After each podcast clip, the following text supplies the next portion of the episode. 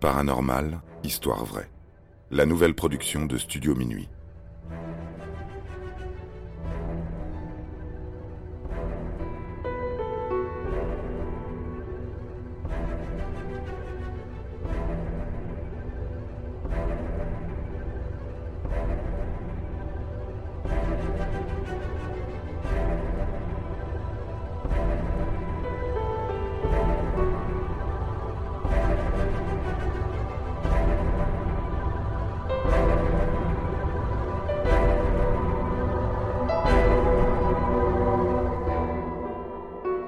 Mort suspecte au col d'Iatlov.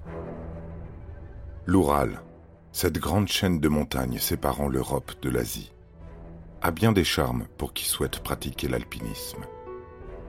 Il ne manque ni de monts, ni de cols pour défier le courage des randonneurs qui osent l'affronter. L'hiver, la rudesse de son climat en fait une région peu hospitalière, quasi désertique. Pourtant, les candidats à l'ascension sont nombreux. Mais un jour de février 1959, un groupe de randonneurs y a trouvé la mort, dans des circonstances si tragiques qu'elles laissent supposer qu'il s'y déroulait des activités étranges. Car qu'est-ce qui peut terroriser en pleine nuit un groupe de randonneurs dynamiques et entraînés? Pourquoi quitter l'abri sûr d'une tente pour s'enfoncer dans la neige? Pourquoi les corps portaient-ils d'atroces blessures Comment ont-ils été irradiés? Que s'est-il passé à l'endroit qui porte aujourd'hui le nom du chef de l'expédition? Le col Diatlov.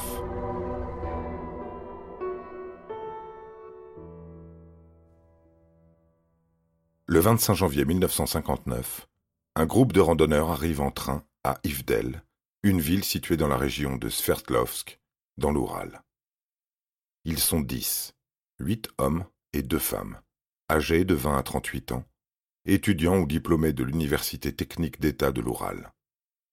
Ils sont tous expérimentés en ski de fond et ski alpin, ce qui sera nécessaire car en cette période de l'année dans l'Oural, le col qu'ils s'apprêtent à franchir est classé catégorie 3, la plus difficile. Il s'agit d'atteindre Otterton sur les pentes du Kolatsiakel, c'est-à-dire la montagne morte. Igor Diatlov, 23 ans, est le chef de l'expédition. Leur trek débute le 27 janvier. Dès le lendemain, Yuri Yudin renonce à l'ascension car sa sciatique le fait souffrir. Elle vient de lui sauver la vie. C'est donc à neuf que le 31 janvier, ils atteignent une région des hautes terres et commencent à se préparer pour l'ascension. Il fait moins 17 en journée et moins 27 la nuit. Puis le 1er février, ils entament la traversée du col proprement dit, alors que les conditions météorologiques se détériorent. Le blizzard et le manque de visibilité les égarent vers l'ouest. Ils décident de faire halte pour la nuit et dressent leur tente rapidement sur les pentes de la montagne. Ils ne se trouvent pourtant qu'à un kilomètre d'une forêt qui les abriterait contre le vent. Avant son départ, le groupe a convenu d'envoyer un télégramme dès son arrivée, au plus tard le 12 février. Aucun message ne parvient à cette date. Mais personne ne s'inquiète car les retards sont monnaie courante dans ce genre d'expédition. Passé un délai de quelques jours, les familles s'inquiètent et réclament des équipes de secours. On envoie l'armée et la police. Le 26 février, les secours trouvent le camp abandonné. La tente est éventrée, lacérée de l'intérieur. Les randonneurs ont disparu, mais matériel et chaussures sont restés sur place. Ils sont donc partis, peu vêtus et pieds nus, par près de moins 30 degrés. Les sauveteurs suivent les empreintes de pas dans la neige, mais elles ont été recouvertes. À la lisière d'un bois de pin géant, ils découvrent les restes d'un feu de camp et deux cadavres, Krivonischenko et Dorochenko.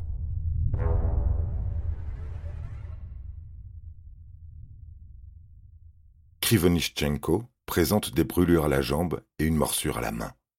Dorochenko a le nez et les oreilles ensanglantés, des échymoses, coupures et contusions. Tout semble indiquer qu'ils ont essayé de grimper dans l'un des pins. Les sauveteurs trouvent encore deux autres corps, ceux de Diatlov, le chef de l'expédition à 300 mètres de l'arbre, et de Kolmogorova à 600 mètres. Diatlov a des écorchures autour des chevilles et une entaille à la paume. Les sauveteurs découvrent encore le corps de Slobodin. Il présente des échymoses et des éraflures témoignant d'un combat au corps à corps, ainsi que des blessures dues à un objet contondant. Une première enquête commence et conclut à des morts par hypothermie. Il faudra deux mois supplémentaires pour retrouver Dubinina, Kolevatov, Thibaut Brignol et Zolotariov sous quatre mètres de neige dans un ravin. Ils sont vécus des vêtements de leurs camarades précédemment retrouvés. Zolotariov est difficilement identifiable, même par ses proches. Tous quatre sont morts très violemment. Côte brisée, crâne fracassé, langue et yeux.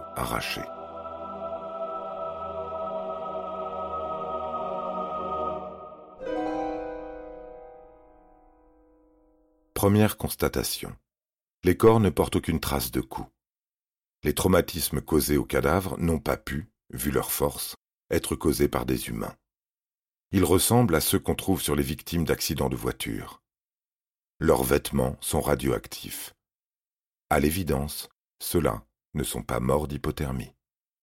Les conclusions de l'enquête sont étonnantes.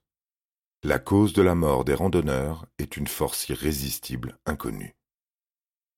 Mais de quelle force irrésistible peut-il s'agir? Dès 1959, les suppositions les plus folles voient le jour, alors que les documents relatifs à l'enquête sont rapidement classés secret défense et la zone interdite. Elles prennent la relève d'une enquête expéditive, bien trop expéditive pour être efficace et au-dessus de tout soupçon. Certains estiment que les habitants de la région, les Mansi, ont attaqué et tué les randonneurs en représailles contre cette incursion sur leur territoire. Pour d'autres, Zolotariov est responsable du massacre. Parce qu'il n'était pas identifiable, certains pensent qu'il a fait passer quelqu'un pour lui avant de prendre la fuite. On a aussi pu penser que l'expédition se serait égarée dans une zone d'essai militaire et aurait été témoin de manœuvres soviétiques secrètes. Ils auraient donc dû être éliminés.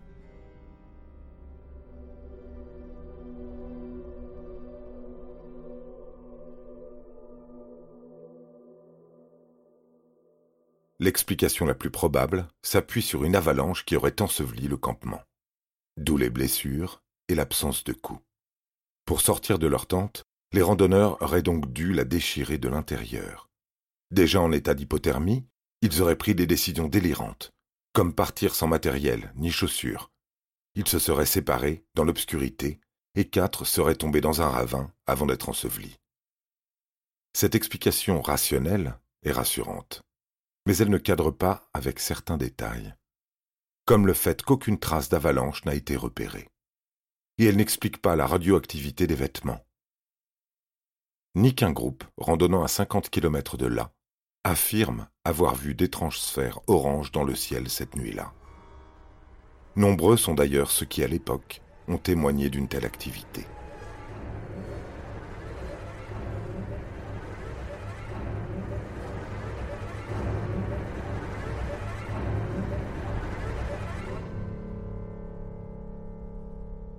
À vrai dire, aucune des 75 explications qui ont été émises ne prend en compte la globalité des observations. Alors, les randonneurs ont-ils été attaqués par des animaux sauvages Par un yeti, comme soutient un enquêteur de la chaîne Discovery Channel en 2014 Se sont-ils disputés? Auraient-ils surpris des exercices militaires secrets? Ou bien des extraterrestres? Ont-ils été victimes d'une action terroriste commanditée par les commandants des nombreux goulags de la région? En 1990, Lev Ivanov, qui mena l'enquête officielle en 1959, publie un article dans lequel il fait des révélations. C'est lui qui à l'époque avait conclu à l'intervention d'une force irrésistible inconnue. Il affirme désormais avoir reçu des ordres directs de la haute administration pour arrêter l'enquête, garder plusieurs informations secrètes et ne pas tenir compte de certains éléments dans ses conclusions. En particulier, les fameuses sphères volantes et la radioactivité. C'est un tenant de la thèse des ovnis. Une autre thèse suppose que les randonneurs ont pu être victimes d'infrasons. Ce sont des ondes sonores de basse fréquence, habituellement imperceptibles par l'oreille humaine. En effet, les mouvements violents des masses d'air déclenchés par les tempêtes produisent des infrasons très perturbants, voire insupportables. La douleur aurait rendu fou les randonneurs, qui auraient quitté leur tente et couru dans la neige où ils seraient morts de froid.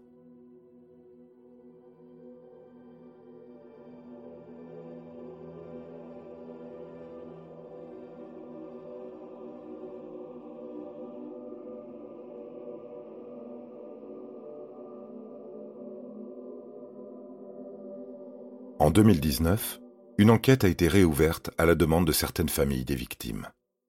60 ans après les faits, elle déclare l'avalanche coupable du massacre. Il semble que les autorités souhaitent classer l'affaire et surtout ne pas fournir de réponse aux questions dérangeantes suscitées par les terribles morts du col Diatlov. Peut-être s'agit-il aussi de dissuader les randonneurs qui se risquent toujours à l'assaut du Kolatsiakl. Aujourd'hui, on peut raisonnablement croire que les neuf randonneurs sont morts de froid après avoir quitté leur tente. Ce qui reste en suspens, c'est la raison pour laquelle ils ont quitté cet abri sûr, cet évident rempart contre le froid implacable et donc contre la mort. Qu'est-ce qui les a effrayés ou fait sortir pieds nus et sans assez de vêtements chauds? D'autres bizarreries résistent à l'interprétation. Qu'est-ce qui a provoqué les fractures? Les randonneurs se sont battus. Avec qui? Pourquoi les autorités ont-elles classé l'affaire si rapidement à l'époque?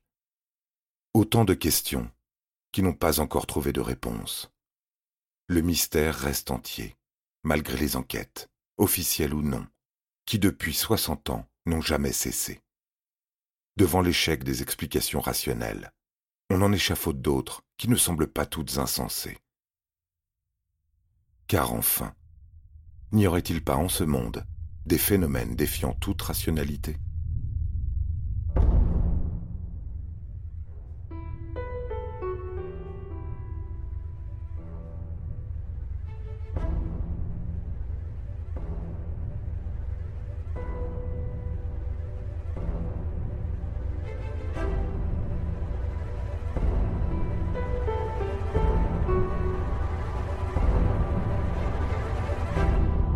Paranormal, histoire vraie. La nouvelle production de Studio Minuit. Interprétation Florent Houlier. Production John Mack et Romain Landsberg. Écriture Sandrine Brugot. Montage Philippe Despiraux. Musique composée par David Rampillon.